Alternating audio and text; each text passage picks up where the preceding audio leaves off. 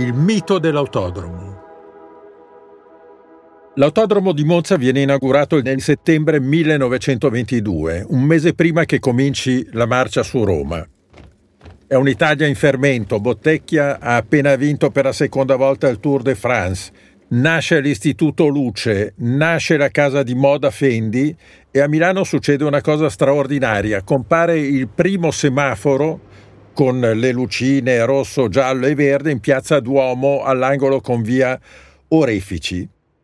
Giallo, rosso e verde sono colori che da quel momento assumeranno un significato particolarissimo, diverso da quello dei pastelli dei bambini. Il rosso è anche il colore nazionale delle macchine da corsa italiane, però, e quindi è anche quello dell'Alfa Romeo con la quale Gastone Brilli Peri conquista su un autodromo più o meno appena inaugurato il primo campionato del mondo piloti abbinato a quello dei costruttori che vince l'Alfa Romeo. Brilli Peri è un personaggio straordinario, famiglia nobile fiorentina, tenute a Montevarchi, vigneti, casa nobiliare a Firenze, corse in bici, in moto, un tipo esagerato. Viene chiamato nel 1925 da Alfa Romeo a sostituire Antonio Ascari che è morto e lui vince subito. È una gara secca. Chi vince diventa campione del mondo e lui è il primo campione del mondo più o meno della storia, anche se c'è molta confusione su queste attribuzioni in quegli anni. Poi fa una fine tragica.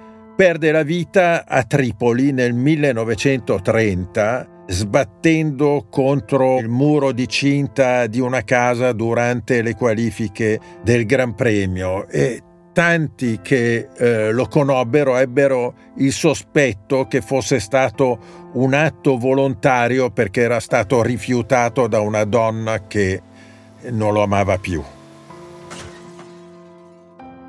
Quindi è una storia incredibile, una delle tante storie di Monza. Poi eh, ce n'è un'altra che è addirittura antecedente, è quella di Ugo Sivocci, che è un pilota salernitano di Aversa, e fu lui che convinse Ferrari a fare il pilota. Lo fece ingaggiare da una casa scomparsa, si chiamava CNM, e poi lo portò in Alfa Romeo. Sivocci è un pilota molto veloce, molto concreto, e ovviamente era uno degli uomini di punta dell'Alfa Romeo.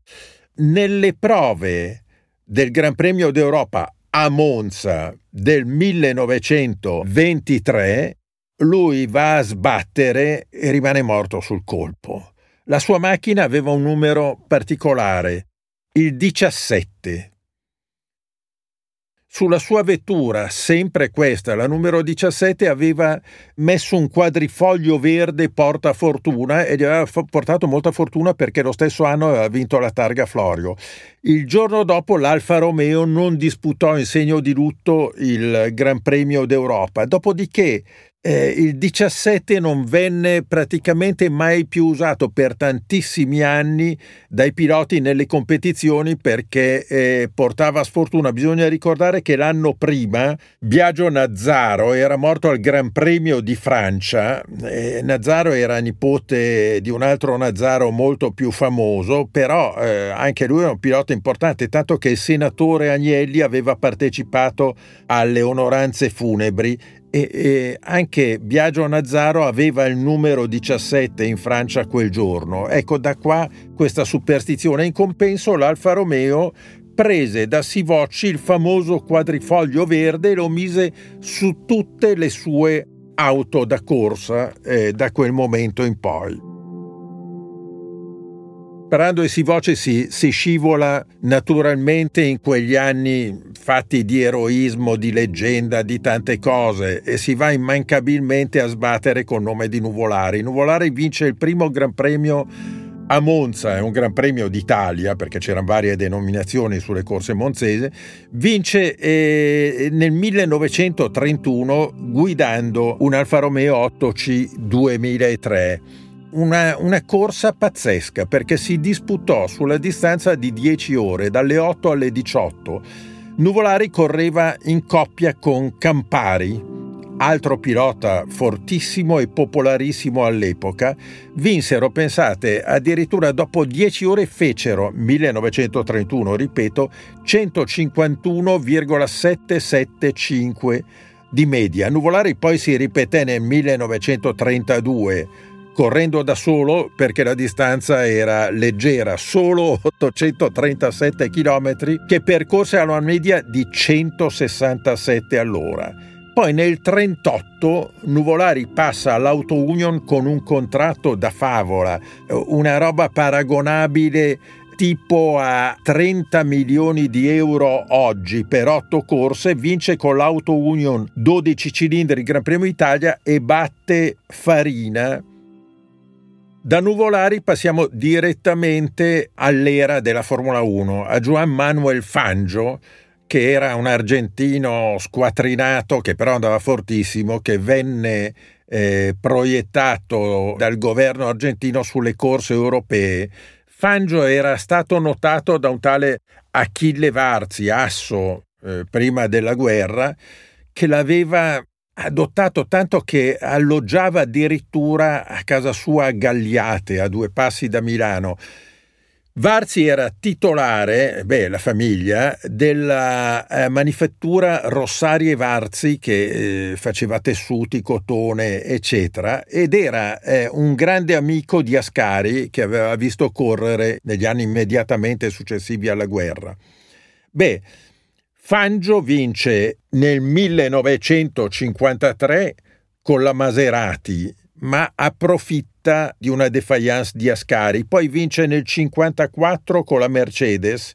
Fangio era uno che andava volentieri sulle macchine migliori e dove lo pagavano di più. E ancora una volta nel 1954 duella con Ascari. Nel 1955 nuovamente con la Mercedes domina la gara precedendo un altro pilota della Mercedes, eh, Piero Taruffi, che era italiano. Alla fine della gara Fangio viene felicitato dal Presidente della Repubblica, Gronchi. Quando si parla di Fangio non si può non parlare di Moss, che è stato il suo rivale storico. Moss ha vinto tre volte a Monza grandi corse, era molto affezionato all'Italia perché sapeva che l'Italia era la culla delle grandi corse. Infatti eh, disputò parecchie mille miglia, tra cui una storica nella quale fece il record alla distanza. Moss vince nel 56 con la Maserati. Poi, anche perché Fangio si era fermato per un problema allo sterzo, vince nel 57 con la Vanval e nel 59 vince addirittura con una macchina totalmente rivoluzionaria per l'epoca che era la Cooper con motore posteriore. È la prima macchina con motore posteriore della Formula 1 che trionfa a Monza.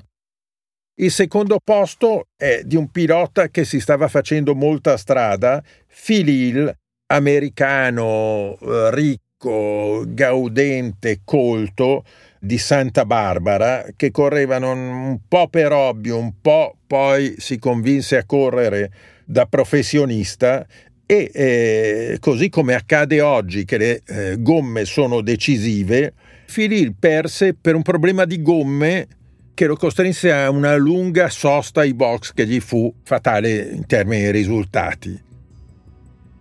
Quando si parla di Moss non si può parlare di altri campioni dell'impero britannico e qua si va subito a Stewart. Stewart era un altro pilota legatissimo all'Italia. Pensate, prima di fare il pilota lui era un asso del tiro al piattello, tanto che fu riserva delle Olimpiadi per la squadra inglese alle Olimpiadi di Roma Stewart vince nel 65 e nel 69, ma è molto importante la vittoria del 1965 perché lui era la seconda guida della BRM, marca prestigiosa britannica, e, e, batte addirittura Graham Hill, che era già un campionissimo affermato, costringendolo a un errore nel finale alla parabolica. Beh, e, e da lì incominciò la sua vera carriera. Poi nel 69 vince nuovamente battendo Jochen Rindt in volata, lui che aveva una Matra Ford. Dopodiché eh, nel 73 non vince a Monza, ma si piazza quarto con la Tyrrell e diventa campione del mondo. Dopodiché alla fine della stagione si ritirerà. E pensate, il giorno dopo la conquista del titolo mondiale, Stewart si concesse una giornata di vacanza a Milano e andò dal suo amico Renzo del 27, che era un celebre antiquario che adesso è scomparso del centro di Milano, ad acquistare i mobili per la sua dimora ginevrina. Un altro grande pilota inglese che è stato protagonista acclamatissimo del pubblico di Monza è John Surtees, detto il figlio del vento. Aveva iniziato con le moto e, e aveva vinto tanti titoli mondiali, aveva sempre corso con marche italiane, tant'è vero parlava abbastanza bene l'italiano perché eh, negli anni della MV Augusta, la cui sede era a Verghera, vicino all'aeroporto della Malpensa, lui voleva parlare in italiano con il conte Augusta, dopodiché saturo di successi con le due ruote decide di passare alle quattro e eh, dopo alcune gare eh, con macchine private viene ingaggiato da Ferrari che restò abbagliato. Ferrari ha sempre avuto un debole per i piloti che correvano in moto. Basti solo pensare a Varzi, Nuvolari, tutta gente che aveva corso con le motociclette, gente dal controllo di guida incredibile come Sartis, soprattutto sul bagnato. Sartis vince nel 1964 eh, con la Ferrari a Monza ed è il tripudio anche perché non, eh, gli avversari addirittura avevano tentato di non farlo correre, in quanto lui la settimana prima aveva gareggiato in Inghilterra con un'altra Ferrari, la GTO, una Gran Turismo, e aveva avuto un pauroso incidente nel quale aveva perso i sensi. Ora il regolamento di allora prevedeva che un pilota eh, non potesse tornare a correre dopo un incidente grave prima di sette giorni. Monza era sei giorni dopo. Beh, lui fece la pole position, poi i costruttori e i piloti inglesi protestarono e addirittura Sartis dopo le prove fu costretto ad andare in un ospedale milanese a farsi fare un check-up che lo ritenne perfettamente idoneo. Il giorno dopo torna in pista e domina.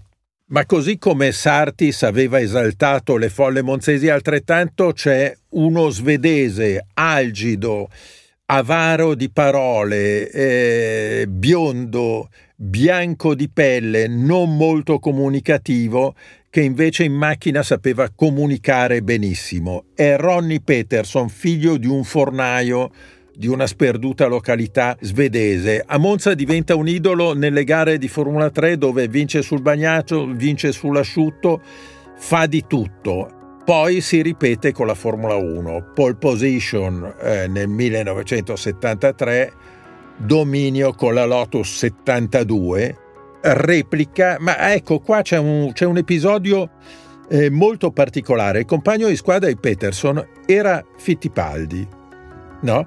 Che se avesse vinto la gara sarebbe rimasto in corsa per il titolo mondiale. Adesso facendo un parallelismo con quello che succede oggi, si parla molto di giochi di squadra che a tanti piacciono e a tanti altri non piacciono. Bene, eh, pensate, la Lotus avrebbe potuto far rallentare Peterson e far vincere Fittipaldi mettendo una zampata sul possibile titolo mondiale. Invece Colin Chapman fu inflessibile, volle che vincesse Peterson e gli fece segno di tirare. Beh, c'era un motivo dietro questo strano comportamento, il fatto che Fittipaldi avesse firmato pochi giorni prima un contratto per correre nel 74 con la McLaren. Nel 74 c'è ancora Peterson sul gradino più alto del podio. Addirittura vince con una Lotus che aveva 4 anni di vita, dopo un altro duello ancora con Fittipaldi che si piazza secondo a soli 8 decimi. Nel 76 di nuovo Peterson corre con una marcia propiziata da un magnate italiano, il conte Gughi Zanon, e dopo un dominio iniziale di Schechter è Peterson a prendere il sopravvento e trionfa. Quando si parla di Peterson eh, vengono in mente tanti miti eh, legati a Monza e non. Pilota velocissimo lo svedese, pilota che ricordava molto per la decisione sul giro secco un tale Ayrton Senna, che vince due volte a Monza, ma addirittura avrebbe potuto trionfare cinque volte tra errori, sfortune, rotture, eccetera. Senna era italiano di madre, la madre, pensate, era napoletana, me lo confidò un giorno pregandomi di non scriverlo e non dirlo, io non l'ho mai rivelato ed era per questo che lui parlava così bene l'italiano, a parte il fatto che aveva vissuto a lungo in Italia nel periodo giovanile dei kart. ecco, lui ha vinto due volte a Monza, io sono sicuro che gli italiani avrebbero voluto vederlo trionfare con una Ferrari perché Senna era l'idolo di tutti, ma c'è una verità, lui e Ferrari si videro, si incontrarono, si parlarono molto al telefono, ma in realtà non si sono mai piaciuti. Un pilota invece che a Ferrari piaceva e faceva impazzire il pubblico è stato Clay Regazzoni. Clay Regazzoni, lo svizzero di origini bergamasche dal piede pesante. Beh, quando lui vince nel 1970, battendo gli assi del momento, lui non era ancora un campione affermato, vince una lunga volata, eh, beh, c'è la prima invasione di pista eh, da parte del pubblico, la prima invasione pacifica, perché era pubblico che voleva solo andare a vedere Regazzoni da vicino e applaudirlo. Beh, fu una cosa che cambiò poi il panorama di tutte le competizioni perché ancora oggi commissari e responsabili dei circuiti aprono i cancelli permettendo al pubblico di andare ad applaudire i propri beniamini a una certa distanza dal podio. Regazzoni vincerà poi ancora nel 1975 quando Lauda, che era secondo e a sette giri dal termine viene passato a Fittipaldi, diventa con quel piazzamento campione del mondo. Ma c'è un altro pilota che ha fatto impazzire i tifosi di Monza e che ha segnato in qualche modo con la sua impresa il massimo del tifo che si sia visto all'Autodromo Lombardo sempre. È Mario Andretti, il quale mh, venne convocato da Enzo Ferrari nel 1982 per sostituire Pironi che si era fatto male a Hockenheim. Ricordiamoci che Ancora prima di Hockenheim c'era stato il Gran Premio di Zolder fatale a Gilles Villeneuve, quindi un'annata tremenda per la Ferrari. Andretti è un italiano purtroppo costretto, uh, istriano, purtroppo costretto a emigrare negli Stati Uniti dove poi fece fortuna con le auto e col business in generale pilota dotato di un entusiasmo incredibile, pilota colto e uno che leggeva una valanga di libri, pilota dal piede pesantissimo, beh, Andretti arriva a Monza, anzi arriva a Maranello, pranza con Ferrari e addirittura nello stesso giorno in cui si era sobbarcato, stesso lunghissimo giorno, si era sobbarcato 10 ore di volo per arrivare in Italia, vuole scendere in pista fa un primo test con la Ferrari e il giorno dopo addirittura batte il record del circuito. Dopodiché ha qualche giorno di vacanza, si fa dare una moto Guzzi dal suo amico Alessandro De Tomaso e va a fare una gita sulle montagne della Betone, una cosa incredibile per un pilota di oggi. Dopodiché purtroppo eh, non riesce a concretizzare il suo capolavoro perché in gara ha dei problemi, però la sua pole position del sabato è stata la pole position che ha scatenato l'entusiasmo più esagerato da parte delle 80.000 persone che c'erano a Monza. Perché? Perché Andretti era un pilota molto rispettato e soprattutto molto amato e soprattutto era italiano un italiano costretto a emigrare. Eh, altra grande gioia, quella del 1978, eh, Andretti se l'era data conquistando il titolo mondiale, ma era stato un momento di dolore perché il suo compagno di squadra Peterson praticamente era in fin di vita all'ospedale mentre lui eh, otteneva i punti decisivi per il titolo a Monza. Poi ci sono i piloti che invece non hanno mai vinto a Monza. Eh, e qua troviamo dei personaggi straordinari come Achille Varzi. Varzi eh, è l'uomo che più di tutti ha battuto nuvolari. Addirittura, pensate, a Monza non c'era solo il Gran Premio d'Italia. Eh, io quando dico che non ha mai vinto a Monza mi riferisco al Gran Premio d'Italia che aveva più o meno una validità iridata a secondo degli anni e valeva per i campionati. Varzi ha battuto tre volte Nuvolari in un Gran Premio minore che si chiamava di Monza e lo batté praticamente con tutte le macchine, ma non riuscì mai, mai a trionfare appunto nel Gran Premio d'Italia. Un altro pilota che non ce l'ha mai fatta è Gilles Villeneuve. Settimo il primo anno nel 78, secondo nel 79, ritirato nel 1981. Insomma, tre presenze con risultati molto modesti, nel 79 fu costretto ad arrivare secondo per fare da valletto a Schechter che vinceva il titolo mondiale, però insomma eh, Villeneuve meritava molto di più, ma forse Monza non era il circuito che esaltava le sue qualità, lui preferiva piste più tortuose dove fare dei numeri, eccetera, è stato un peccato. E infine c'è un altro grandissimo idolo di Monza e degli italiani che è Jean Alesi. Tante partecipazioni, mai nessuna vittoria, tantissima sfortuna e, e tanti episodi che fanno ancora discutere. E poi c'è un altro pilota della Ferrari, della Ferrari moderna, che ha vinto una volta ma è già nel cuore di tutti i tifosi, soprattutto monzesi. Ed è Charles Leclerc, monegasco, pilota tutto cuore che fa venire in mente i vari eh, Senna, lo stesso Alesi e tanti altri che hanno lasciato un segno, beh, a lui si deve la vittoria nel 2019 alla prima apparizione con eh, la Ferrari, un grandissimo e un pochino cruento duello con Lewis Hamilton, poi il podio e il tributo. Leclerc non è più oramai per i monzesi e per gli italiani solo un pilota, ma è un simbolo dei giovani, de, de, del mondo che cambia, di ragazzi che si mettono in discussione, che rischiano per affermarsi. Le corse sono il paradigma di una generazione nuova che avanza, che non vuole compromessi, che non ama le scorciatoie, che cerca la vittoria nel rispetto degli altri. E Leclerc è proprio così.